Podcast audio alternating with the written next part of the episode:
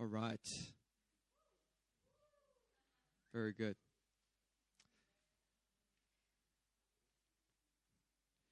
Uh, I just want to welcome everyone to the opening service of New Philly Sydney. Woo-hoo.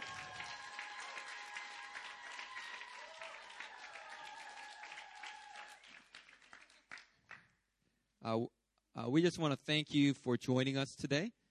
Uh, I know that we have some guests from our uh, local churches in the area that have come out to show their love and support. And we also have a handful of people that are looking for a new church or who've stopped going to church and you are finding your way back to the Lord. And uh, we are just thankful, uh, whatever situation you're coming from. Thank you for joining us today. My name is Christian Lee. Uh, this is my wife, Erin. Could you stand up for a moment? This is my wife, Erin. And my wife and I, we are the lead pastors of a small church in Korea called New Philadelphia. And we've been giving leadership to this ministry for six years now. And uh, we both grew up in America, but we are currently calling Korea our home because that's where God has called us. And just to explain to you briefly, New Philly is a multi site, spirit filled church consisting of several small to medium sized congregations. We have two campuses in Seoul, we have one in Busan, and Sydney is our fourth campus. Sydney is also our first international church plant, of which we hope and plan on planting more internationally. And in total, we have about 500 people who are in attendance each week across our four campuses. Uh, we are under the covering of a Korean Presbyterian church, very conservative Korean Presbyterian church called 제일성도 교회, which is of the Hapdong denomination. For those Korean parents that are here with us today and would like comfort in knowing uh, that we are uh, not a cult, uh, and that we are uh, under a Korean church. uh, despite being under a Korean church, we have uh, a lot of autonomy and freedom uh, because of the favor of God. Uh, so we operate very much as an independent church, and so we are so thankful to God to get that kind of autonomy and freedom. And we are so excited to be with you all today. And before I preach, I want to introduce you to some important people whom without this church plant would not be possible. First of all, I want to introduce you to the Sydney leadership team. Uh, they've been sowing into this church plant for the past year. Before this opening service started, they have been praying, they have been meeting, they have been reaching out, reaching out to very special people uh, who have come to know Jesus in a very personal way over this past year. And they've been praying for the opening of the service. There's four of them that I want to recognize. So if I call out your name, just stand, stand to your feet for a moment. David Bay, DJ Kim, Jen Xiao, or Jen Sa, or I don't know how you guys say it, and, and Sasha Kim. Could you, four of you guys just stand? I just want to thank the uh, four Aussie leaders. All right, you guys take your seat. Uh, they have uh, done such a faithful job of uh, really preparing everything, uh, including getting our church uh, incorporated and getting the bank accounts and all that stuff ready. Uh, we're just so, so thankful to these four. We also have eight very special people that have been living their lives in Korea for many years. And last year, I punched them.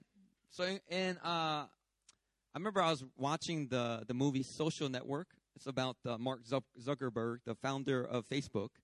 Anyway, anyway, in the uh, movie uh, at Harvard University, when they have these secret clubs, these kind of very exclusive clubs, in order to get membership to these clubs, they will punch you. And so they will find the popular students, and they will punch you, and then those popular students will pray about it, and then either join that club or not. Okay. Anyway, that's where I got the term punching from. And so what I did was I punched, uh, I I challenged several of our church leaders in Korea to consider quitting their jobs, moving down to Australia, and helping with this church plant. And eight crazy people said yes. As I would like to recognize those eight crazy people. uh, David and Hewan, who at the time they were pregnant with their baby Zoe. And even though they were pregnant, I still challenged them. That's how crazy of a pastor I am. And uh, they were actually quite offended when I first asked them, but but as they prayed about it, the Lord really confirmed their hearts that this was the Lord's will for them. So uh, David and Hewan, if you guys just stand, uh, Graciela Kim, Jamie Lee, Julie Schreck, Peter Jacob, Sammy Lee, and Linda Keel, who will be flying in this Friday. These eight people have left everything behind and come to Australia, uh, still some of them looking for a job uh, in order to just love on Australia and to open this church plant. And so I just want to honor and recognize our eight punch team members. Let's just uh, let's just thank and honor them. Thank you. All right, you guys, take your seats.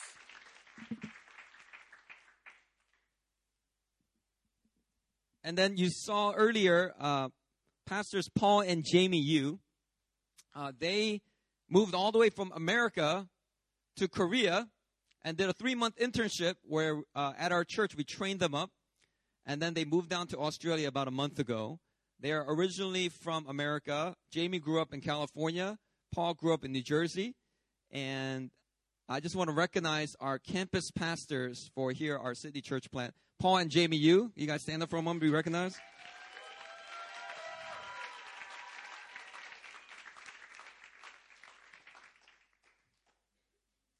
Hey, when y'all give me a bottle of water, you got to open it for me, okay? All right. All right, sorry about that.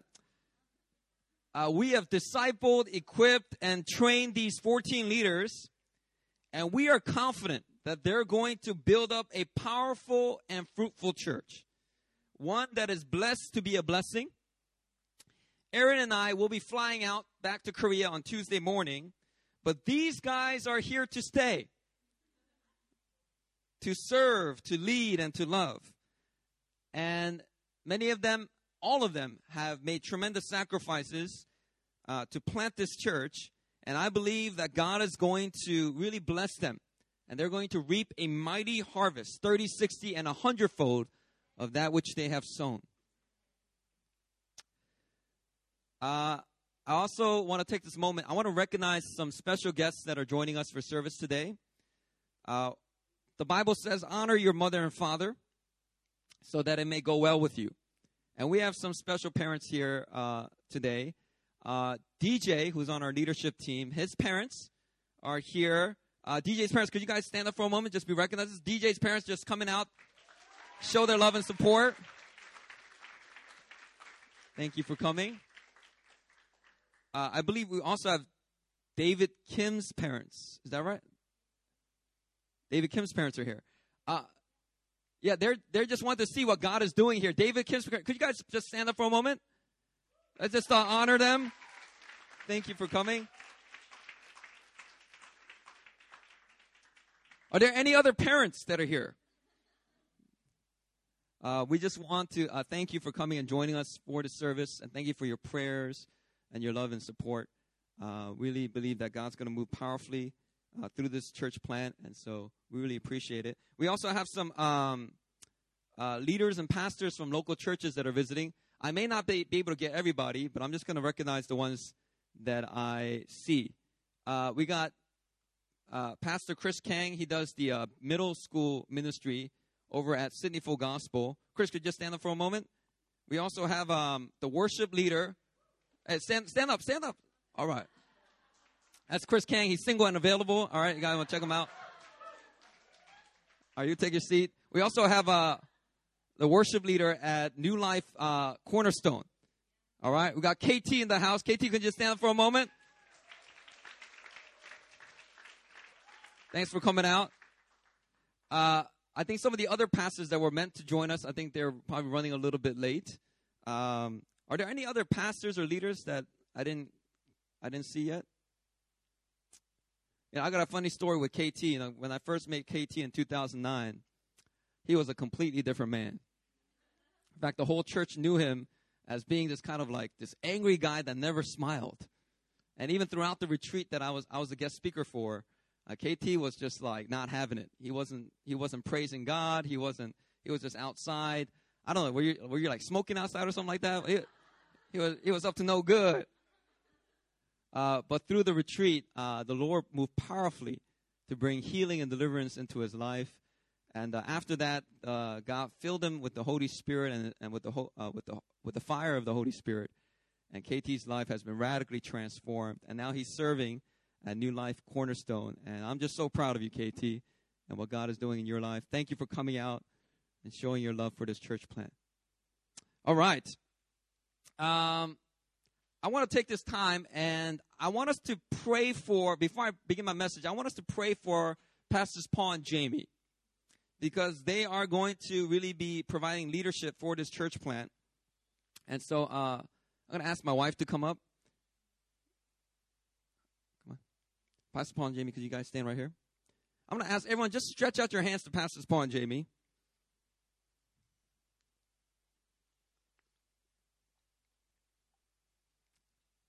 And I want all of us just to take maybe like 30 seconds to speak a blessing over their leadership and pray that God will firmly establish their leadership, that they will function and serve not according to how man sees them, but according to how God sees them.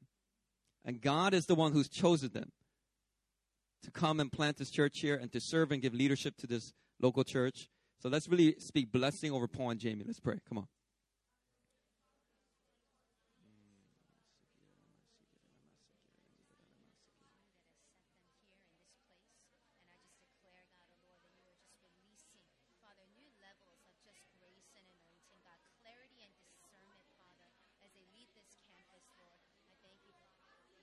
pray shortly and then you pray shortly.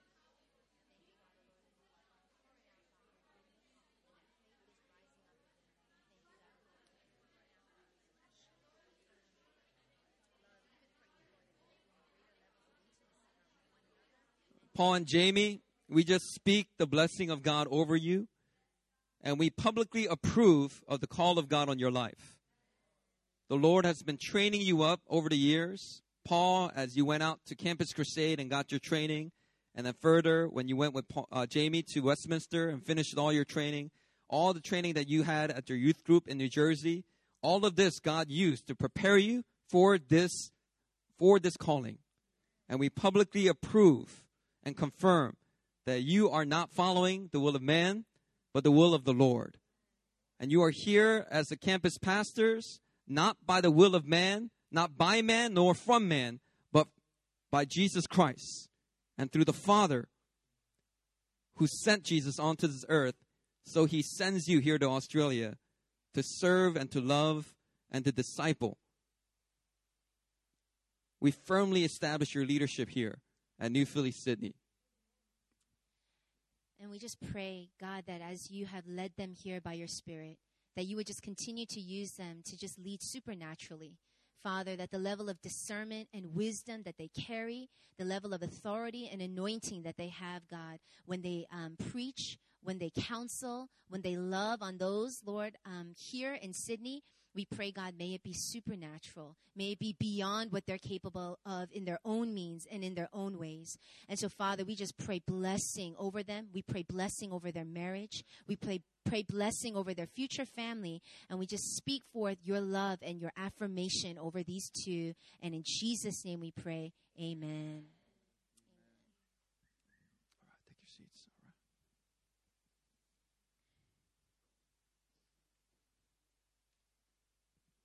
All right, so yeah, turn on the air. Yeah, yeah. We, don't want it to be a sauna in here.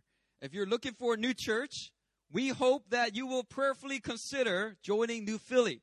Actually, by a show of hands, how many of you guys are in here and and you're actually looking for a new church? All right, you're not just here just for uh, the opening service, uh, but you're here and you're looking for a new church. All right, raise your hand. We just want to see uh, how many of you guys are actually in a search. All right, very good. Okay. So if you are in that place, we hope that you will prayerfully consider joining New Philly. And if today's visit doesn't convince you to stay, we encourage you to keep coming out. It'll get better and better. Uh, uh, but even after coming out again and again, if it, doesn't, still doesn't convince you, there are many other local churches in the city, amazing local churches and ministries that you can also check out. Uh, but whatever you do, do not give up on your search for a church. It is one of the most important decisions you can make in your life. It will affect your life, the quality of your marriage, how you go about your career. It's like one of the most important decisions you can make next to, you know, following Jesus. You know, so I just want to encourage you as you continue your search. You know, I just want to take a moment and share with you the story of how we planted this church. Is that okay? I'm going to just take a moment and share you with you that story. From 2009 to 2011, the Lord opened up doors for my wife and I to minister several times here in Australia. When we came to minister, we saw God move very powerfully by His Spirit, and we began to develop a heart for the young people here in Australia. And in early 2012, as I was uh, church planning in Busan, I was in the place of prayer. And as I was praying, the Lord put a burden on my heart to church plant in Australia. It was the first time I ever ever got that kind of holy burden. I shared this with my wife, and then we prayed into it, not knowing how the Lord will move. In July of 2012, that same year, my wife and I were visiting New York City, and we were having lunch with my college mentor and his wife. My college mentor was an Italian American pastor named Brother Michael. And he had a very strong gift of prophecy. And in the middle of the lunch, they prophesied that we will be church planting in Australia. And it was a direct confirmation that this was not some ambitious idea, but that it was the calling of the Lord. A week later, Erin and I were in Sydney and also in Melbourne to minister at FLM, which is the English Ministry of Sydney Full Gospel, and at ECF, which is a ministry in Melbourne. And during that trip, actually, that trip was my fourth time in Australia. And during the trip, we celebrated our four year wedding anniversary. And I felt like the Lord was whispering to my heart, I want you to get ready to plant your fourth church plant in Australia. And during that week, we met with various local church leaders and we just presented the idea just to get their feedback. And many of the pastors and local leaders, they were very positive and showed uh, support and encouragement for us to go forward with a church plant. And their words were a big confirmation and really solidified our decision to move forward. When we got back to Korea, we shared this desire with our Korean mother church, which New Philly is under. And we were concerned about how they would respond. But the senior pastor and the elders were unanimous and enthusiastic about our plans. And so we were given the final green light to proceed. God had put Sydney and Melbourne on my heart, and we discerned that Sydney would go first. And so by December of 2012, the public announcement went out on, at a Sunday service, and then the excitement began to build. Shortly thereafter, a team of four Aussies who were living in Sydney came together and they committed to help with the church plant, sensing God's call on it. Most of them flew out to Korea for our church-wide retreat and they received leadership training with us and they became known affectionately as the Four Horsemen. Those are the four people that stood up earlier. And when I prayed about who to send to serve as the campus pastors for this new church, hey, give me some more mic. The Lord put, oh, the Lord put two of my New York disciples on my heart. Uh, before I became a pastor, I was doing ministry with a college ministry called Campus Crusade for Christ. Uh, Koreans know it as shishishi. And I was looking for leaders over this church plant. I felt like the Lord put Paul and Jamie on my heart. uh, when I was in New York, they were uh, in my small group uh, when I was doing ministry at Columbia University. And so I didn't ask anyone else. I called them up right after they graduated from seminary, and I challenged them to drop everything and move to Australia to help with this church plant. I didn't know how they would respond, but they took they um, they were uh, very thankful for even the opportunity, and they prayed into it. And after one month, they called back and said yes. That was a good thing because I didn't have a plan B. and then back in Korea, Erin and I, we challenged several of our new Philly leaders to consider moving down to Sydney for two and a half years to help with the church plant. I thought it would take maybe two to three months to find, you know, a group of eight, ten people. But within like two or three weeks, six singles and a pregnant married couple said yes. God was orchestrating everything and working it out according to the prophetic words that we have received.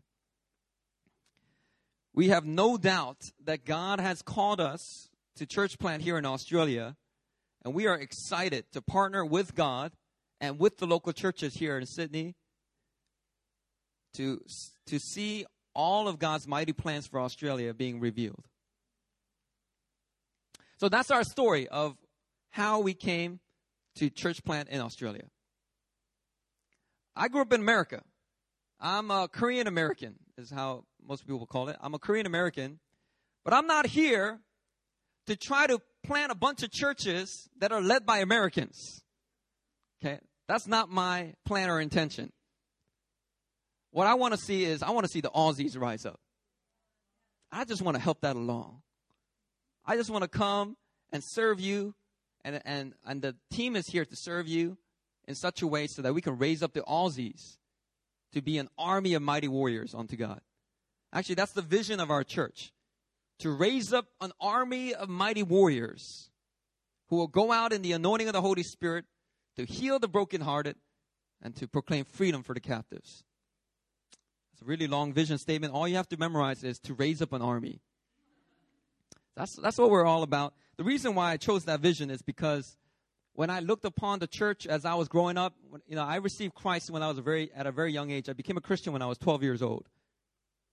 And I grew up in a um, family where my mom was a Christian, but my dad was anti Christian. And to this day, my dad is still not a believer. So if you can join me in praying for him, I appreciate that. But I grew up in that kind of dysfunctional, divided home. But God, in His grace, He called me at an early age. And from 12 years on, I became a Christian and I started to grow up in the church. And there are a lot of things in the church that was a blessing, but there were also a lot of things in the church that troubled me. And one of those things was when I read the Bible, I read about how the early church was victorious. They knew who they were. They were confident. They were bold. Even in the face of opposition. Even when riots broke out in cities, these Christians were bold. They had no fear of man. They spoke up for the truth. They moved in the power of the Holy Spirit. They saw miracles and healings. And I read that in the Bible. But when I went to church on Sunday, I saw a lot of just defeated Christians. People who didn't know who they were. People who were struggling with depression, anxiety, fear. And it looked like the devil was just having a field day with the church, just beating them up, making them afraid, and so when I got the opportunity to become a pastor, that was one thing that was burning in my heart. I want to see the church raised up, not as a bunch of gathered wimps, but raised up as an army of mighty warriors. In fact, in Ezekiel 37, there's a vision that the prophet Ezekiel has of a valley of dry bones, a valley of dead, dry bones. And as Ezekiel is commanded to prophesy over these bones, these bones, they start to shadow, uh, sh- rattle and shake. Okay, so rattle and shake is shadow, all right? And they come together and they start to rise up on their feet.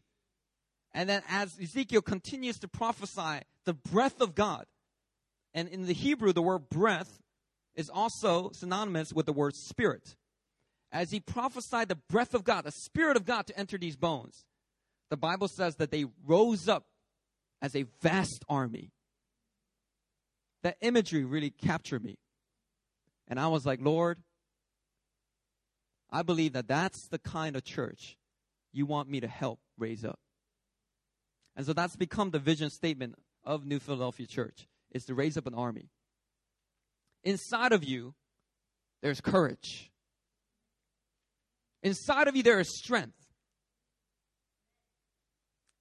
You know, in a lot of churches, churches will tell you you're a failure, you're a sinner, you're weak. And those things, you know, in, in a certain sense, those things are true. But what I see in the Bible of the gospel narrative is the gospel narrative just doesn't tell you you're a sinner, you're a failure, you're weak, and then leaves you there. This gospel narrative says, let the weak say, I am strong. That should be the identity and destiny of the church. Not for them to just say, oh, I'm, I, I messed up, I'm a failure, I'm still a, sinner, oh, I'm, I'm, I'm a loser, oh, I'm a failure. No, it's to say, I know I'm weak, but in Christ I am strong. I know I have some failures, some mistakes from my past, but they don't have to hold me back.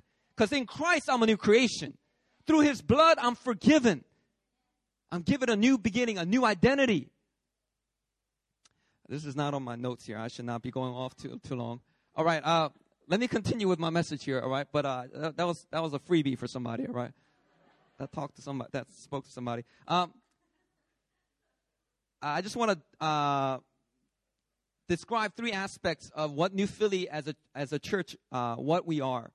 Three things. Number one, we are a multi site church. So I mentioned that already. Uh, with Sydney, we will have four campuses. We also have a college ministry called Emmaus. There are several of you in here who were touched by our college ministry. And in Korea, we are at four university campuses Yonsei, Ewha, Seoul National, and Korea University. So we have uh, a college ministry that's at four universities, and we also have four church campuses. So we're a multi site church. Second, we are a word based church. Hear me. We love the Word of God. Now look at my Bible. All right, this is a Bible that is tore up. In fact, it's been with me to several missions trips to Kazakhstan, to, to the borders of North Korea, to, uh, uh, you're not supposed to know that, by the way, and uh, to Cambodia. Actually, I went one time, I went to the Philippines and I left this thing on the podium. I have a bad habit. After I preach, I leave my Bible on the podium. And some Filipino pastor found it, saw my name in it, and then he, he like expressed it over to Manila, and then somebody uh, brought it over to Korea for me. Even if I try, I cannot get rid of this Bible. The Word of God, it follows me around. Hallelujah. But anyway, our church is a word based church. And in a postmodern world where people prefer to pick and choose what to believe, New Philly is a church that upholds a very high view of Scripture. We believe that Scripture is the Word of God, the Bible is the Word of God. And as the lead pastor, I personally believe the historic position of Scripture's complete truthfulness. This is also known as inerrancy. It is highly unpopular to hold to this belief, and many seminaries since 1971 They've moved away from it. But I believe that the healings, exorcisms, miracles, and even the resurrection of Christ that's described in this Bible happened exactly as described. Some people will even call me crazy and say that I, I believe that even the Genesis account was meant to be read literally. That it's not just a, a, a mythological story of the Big Bang being adapted to the Hebrew uh, religion. I believe that the book of Genesis describes exactly how creation came to be. Because I believe that's how Jesus read Genesis when he read Genesis. He saw Adam and Eve as literal people. Cain and Abel as literal people. Anyway, that's beside the point. I'm going to get ahead of myself. Uh, these are not mythical stories in the Bible that are contained to just teach us about ethics and morality. This is the truth and the Word of God. And I believe that the Bible not only informs us about right doctrine, but it also contains details that are historically, genealogically, geographically accurate. Archaeologists, archaeologists are continually confirming the records that are contained here in the Bible. When a church has a high view of Scripture, I believe they also have a high view of Jesus. And so, anyway, we are multi site and we're word based. Third, I want to mention is New Philly is spirit filled. People outside of our church like to label us charismatic. Everybody say charismatic. This label is very subjective because different people understand it differently. And so I prefer just spirit filled. So if you want to call this charismatic, that's fine. But it's a loaded term. So I prefer just spirit filled. There are some churches today that describe themselves as charismatic but cautious. Have you ever heard of that? Some pastors describe themselves as being charismatic with a seatbelt. I can certainly relate to people who have concerns and fears with the supernatural moves of the Holy Spirit.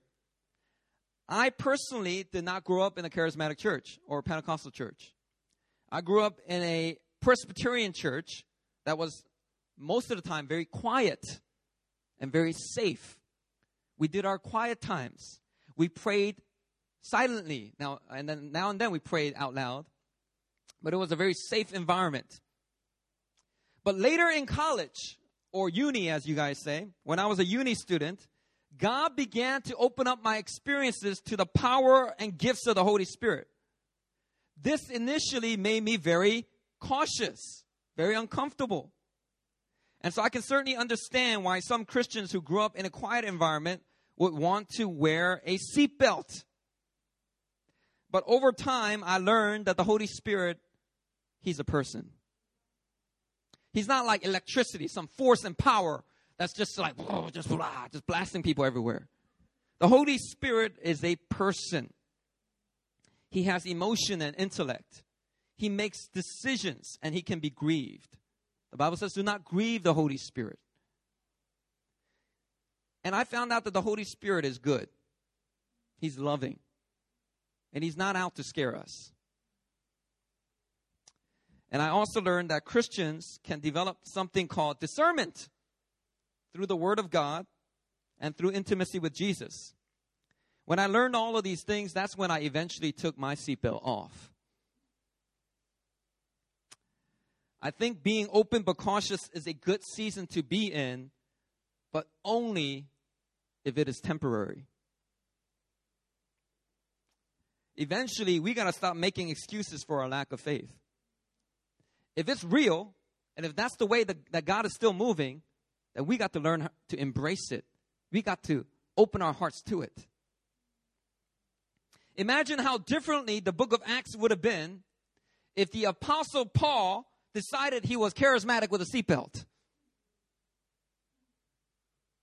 I thought that was funny, but uh Can you imagine the Bible, the New Testament would have been completely different if the early church leaders decided to be charismatic with a seatbelt.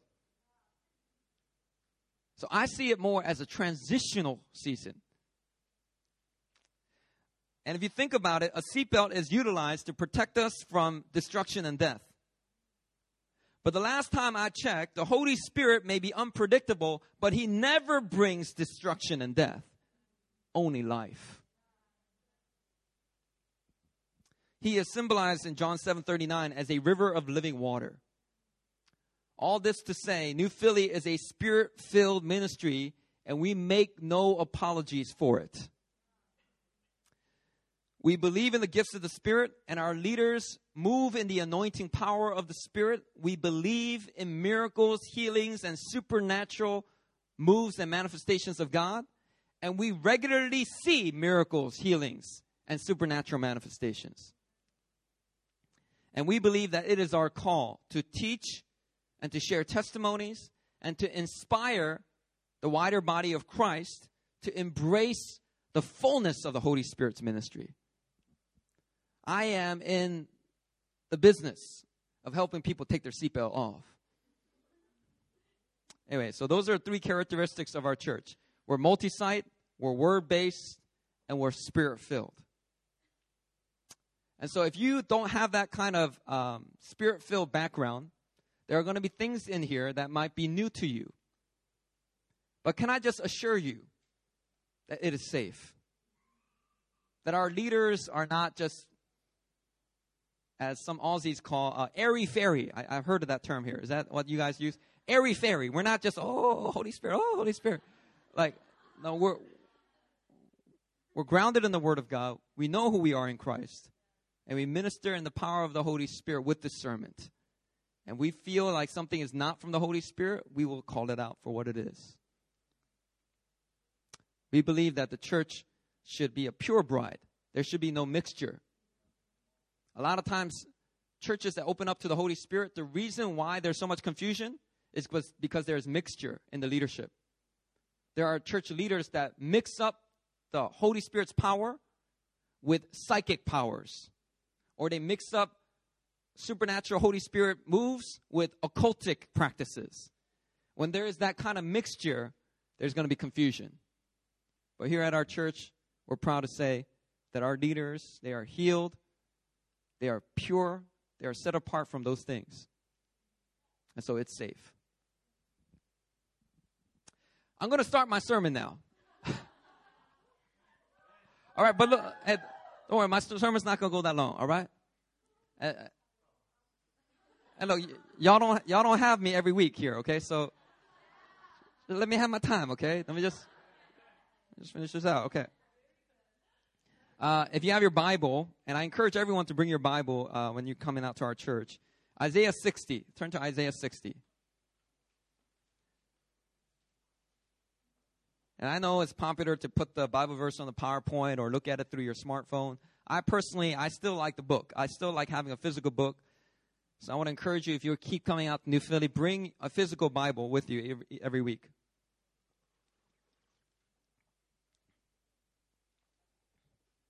Isaiah chapter 60. Isaiah is a book in the Old Testament. I'm going to read verses 1 to 3. And I just share with you what kind of church New Philly is. And through my sermon, I want to cast vision of what kind of church New Philly wants to become here in Australia. Okay? So Isaiah chapter 60, verses 1 to 3. Arise, I'm going to read it in the NIV, so uh, just be aware of that. Arise and shine, for your light has come, and the glory of the Lord rises upon you. See, darkness covers the earth, thick darkness is over the peoples. But the Lord rises upon you, and his glory appears over you. Nations will come to your light, and kings to the brightness of your dawn. Isaiah chapter 60. I believe that this passage is a prophetic word for the future of the Australian church. This is what I've discerned in the place of prayer. As I was praying for Australia and for the Australian churches, the entire scene, the Anglicans, the Prezzies, the uh, Pentecostals, the Hillsong, C3, all the churches here, Korean churches. As I was praying for the church scene here in Australia, I felt like the Lord highlight Isaiah chapter 60. Arise and shine, for your light has come, and the glory of the Lord rises upon you.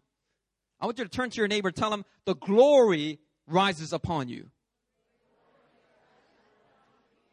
That's right, the glory.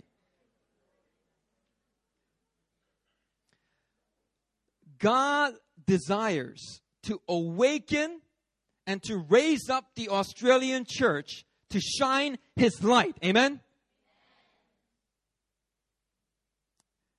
Matthew 5, Jesus said, You are the salt of the earth. He also said, You are the light of the world. A city on a hill cannot be hidden nor do people light a lamp and put it under a bowl or a basket, but on a stand, so that it gives light to all in the house. In the same way, let your light shine before others, so that they may see your good works and give glory to your Father who is in heaven. Jesus says in this passage, Matthew 5, let your light shine.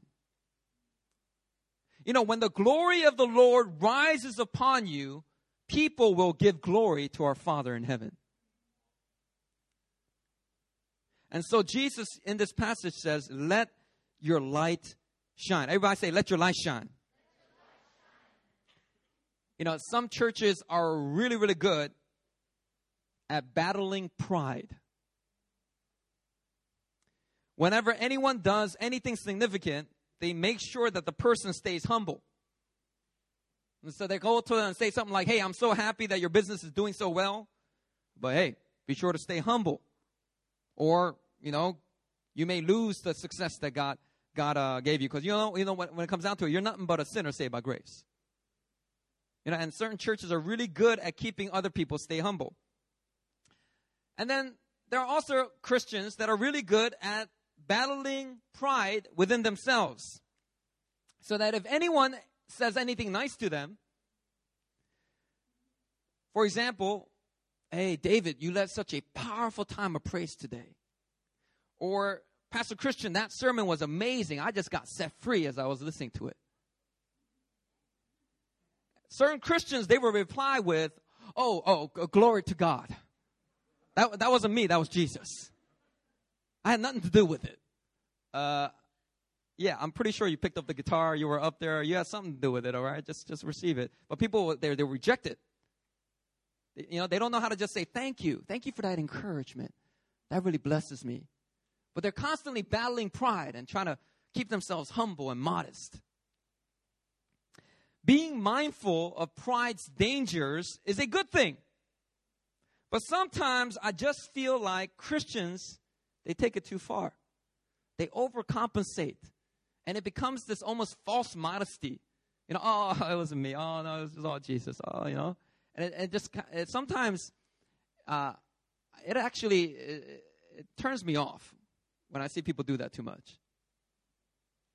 Jesus didn't say, You are the light of the world, but remember to always stay small in your own eyes. I don't ever want you to do anything significant because you might get puffed up in pride. Jesus didn't say that. Jesus said, You are the light of the world. A city on a hill cannot be hidden. So let your light shine. What you got inside, let it shine. Turn to your neighbor and tell him, Let your light shine.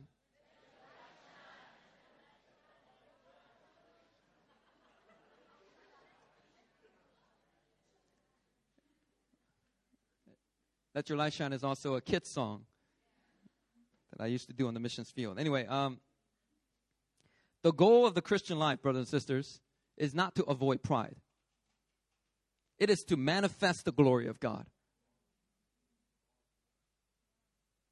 You know, if you avoid pride and you get before Jesus, Jesus is not going to give you stars and, and little stickers and be like, oh, you avoided pride all your life. Congratulations. It is to manifest the glory of God. And just as some churches are good at battling pride, I have found an entire nation that is obsessed with this cause. Did you just hear what I said? I, I have found an entire nation that is obsessed with this cause of battling pride. I'm talking about you guys, Australia here. This is my sixth time here in Australia, and altogether I have visited Australia a total of two months. And during these six visits, I've spoken with various pastors and leaders and young people. And there are several things that fascinate me about Australia. But one of the most fascinating things is something that is called the tall poppy syndrome. Is everyone in here aware of the tall poppy syndrome? Okay, I will explain. If I understand correctly, the tall poppy syndrome refers to the social phenomena in which people who achieve something significant are resented, cut down, or criticized because their talents or achievements elevate them above their peers. And if I understand correctly, this is especially prevalent in Australia because it originally started as a British penal colony. Many Aussies trace their lineage to the first convicts that were sent over to this island. They were considered failures in British society. And one thing that they did not like was successful people. Today, it manifests as a shared attitude of hostility towards successful people and behaviors that are designed to thwart their success. Australians call successful people tall poppies. And cutting them down to size is called tall poppying. Okay, this is what I found online. All right, I don't know if this is all true, but look, this is what I found online. All right, y'all need to get with this. This is your country, okay? hey, the tall poppy syndrome. You know, Aussies, they're, they look on TV and be like, hey, hey, yeah, yeah, Prime Minister of Australia. All right, that's pretty good. But look, Prime Minister, you ain't nothing. all right, you ain't better than me. I don't ever, don't you ever forget it. We just equal, all right? And people have this kind of attitude of cutting people. Or if you have a friend and your friend uh, gets on American Idol or K-pop star because that person has an amazing voice you know, and can and sing and, and, and dance and do all these talents. And, and let's say that, that, that guy is just your friend, he's just your mate. When you see him, the first thing you're going to say is not, Oh, I'm so happy, I'm so proud of you, oh, I knew you always had it. The first thing you might say is, Hey, keep yourself humble. All right? Because we just mates. You ain't better than me. Don't you forget it. That's kind of like how the tall poppy syndrome may manifest. Now, the good aspects of this social phenomena is that it profoundly esteems humility. Humility is seen as a very high virtue. But there are also a lot of bad effects of the tall poppy syndrome. People who study economic development say that the tall poppy syndrome hinders the growth of Australia's most creative and energetic people and it also hurts and stunts the economy of Australia. In the church, I've noticed that Australia tends to fly out guest speakers from America. Is that true?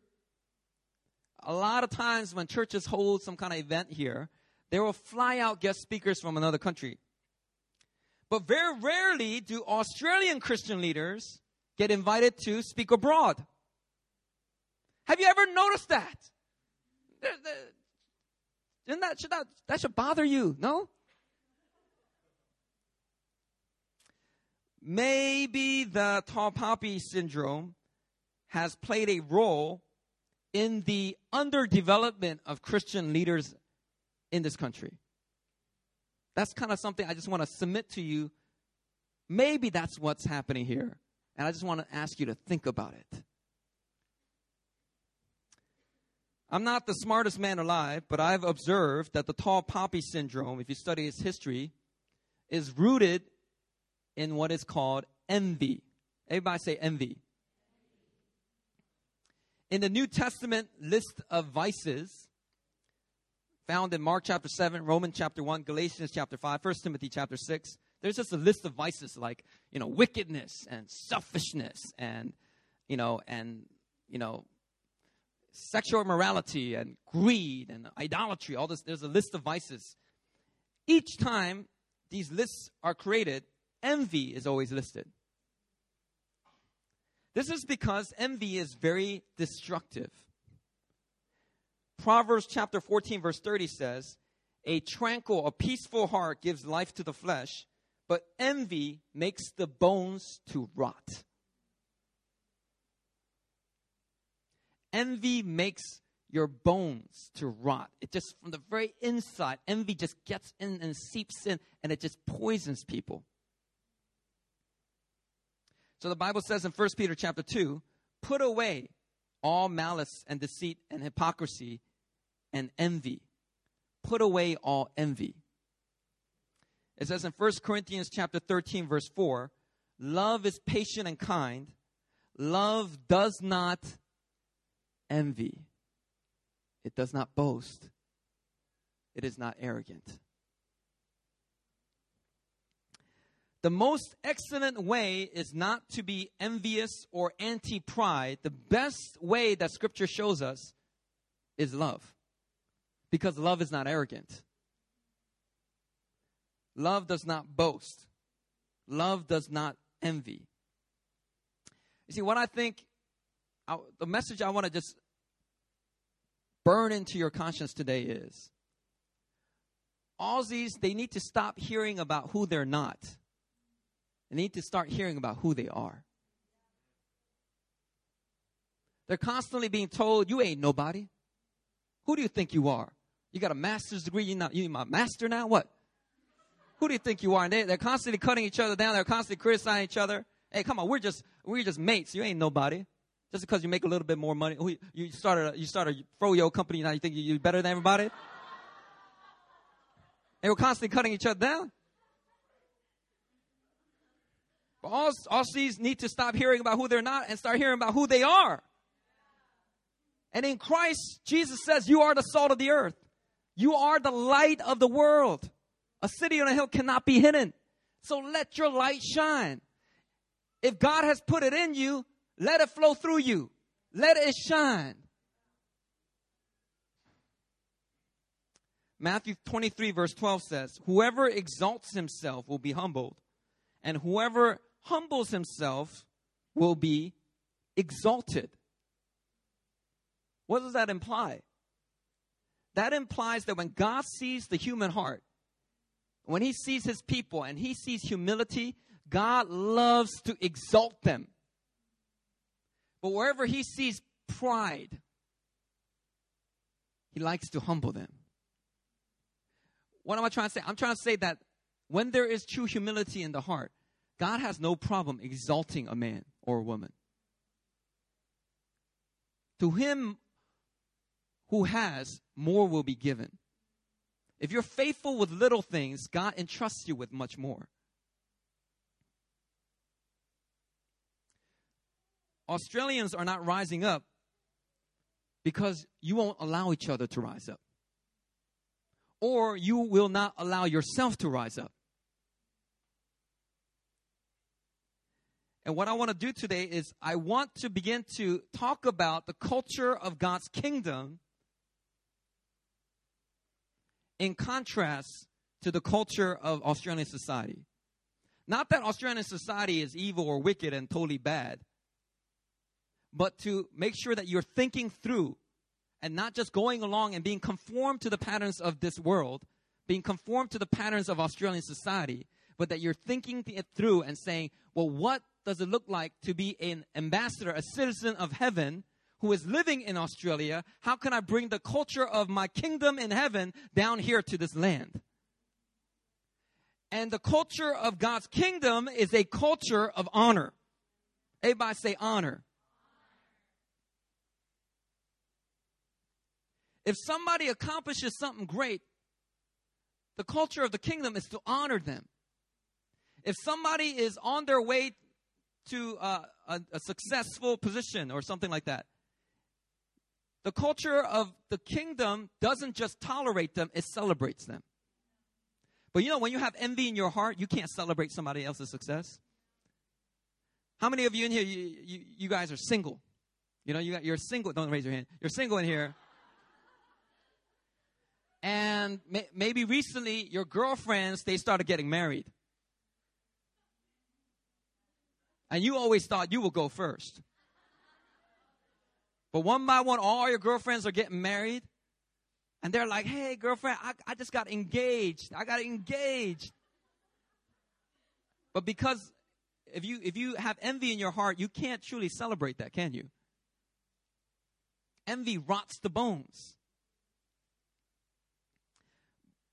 But if you're of the kingdom of God, God doesn't want you to envy that friend. God wants you to celebrate with that friend. And if that person is accomplishing great things, learn to honor them for what they're accomplishing. So you can bring up even bring them out to even a better place. Bring out even the best in them. And if you will learn how to bring out the best in others, God will bring out the best in you. But if you're constantly just envious and cut people down, you ain't nobody, you ain't nobody, you ain't nobody, you're just gonna be a nobody. But if you want to achieve great things for God's glory, if you want to live a life of significance, you got to serve and help others live a life of significance. That's what the, the body of Christ should be doing. We ought to be encouraging each other, edifying each other. In the Greek, the word edify means to build up a literal building like this. The same Greek word is used to uh, talk about physical buildings that are built up. We got to learn how to build each other up. You know, some countries, all the buildings, they're just one or two stories tall. They don't get very high. When there's poor infrastructure in certain countries, you don't get higher than the second or third floor. But then you go to other countries and there's buildings that are super tall. I, I, we were just in Shanghai to do ministry. And man, Shanghai got all these buildings that are 80 floors plus. We went up to this building called the bottle opener because it looks like a bottle opener on the top because there's like this uh, empty area in the top of the building. And if you ever get to check out Shanghai, be sure to go up that thing. It's very beautiful up there. But all these tall buildings, I believe that that's the way the church should look like. We ought to be building each other up onto the glory of God. If God is the one doing the exalting, we don't have to worry about all this pride things. We, uh, we can be concerned and mindful, but we don't have to be over worried, overcompensating for this battle against pride. Everybody say celebrate, not just tolerate. You know, here at New Philly, we try to be a church that celebrates. So if you get engaged, we are genuinely going to celebrate that. If you get a promotion at work, we might just share it from the mic on the next Sunday and everybody will celebrate. And people in the audience aren't going to go all jealous and envious. They're going to be like, what they got, I can get. Their testimony is like a prophetic word speaking over my life. If God did it for them, I serve the same Father. He's going to do it for me. And they live lives with faith.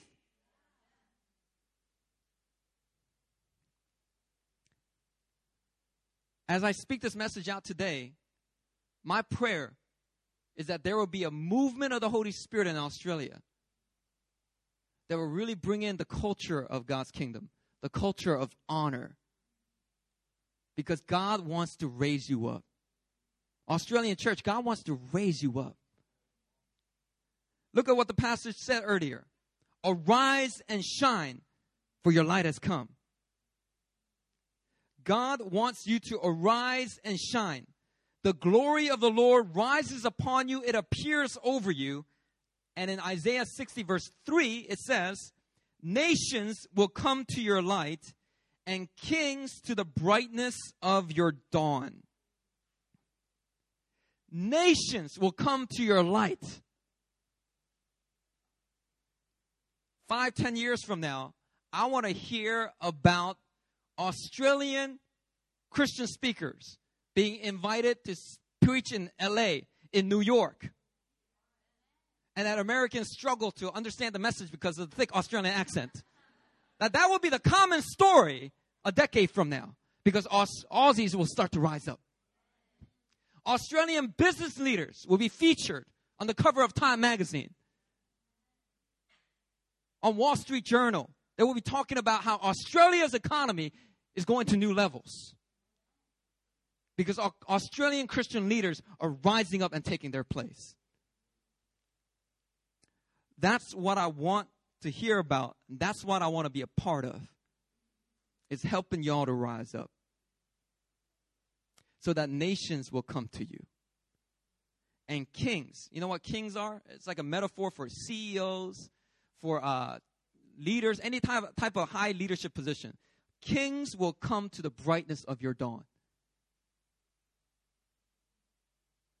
That, that David Bay here, that he will not just be the CEO of a froyo company, but that he will host leadership seminars. And people from all over the world are going to fly out to Sydney to listen to what David Bay has to say. Like, because kings will be drawn to the brightness of your dawn. And of course, we know that this brightness doesn't come from David but it comes from Jesus. But we don't have to oh, get off. You know, it's not like God's insecure up in heaven. Make sure everybody knows that it's my light. Make sure y'all are constantly giving me glory. God's not insecure like that. God is the most secure person in the whole universe.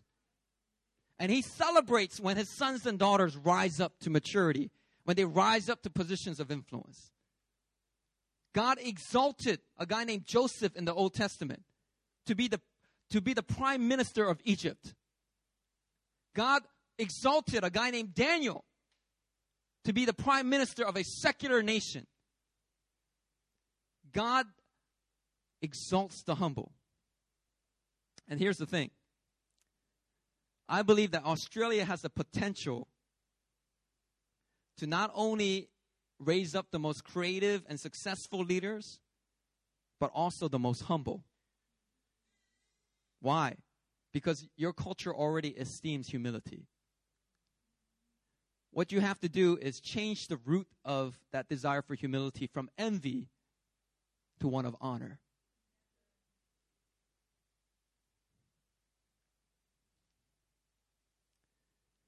New Philly, we just want to be a church that raises up Aussies to new heights of Christian maturity and leadership. And we want to see the sons and daughters of God take their place. Amen? Amen.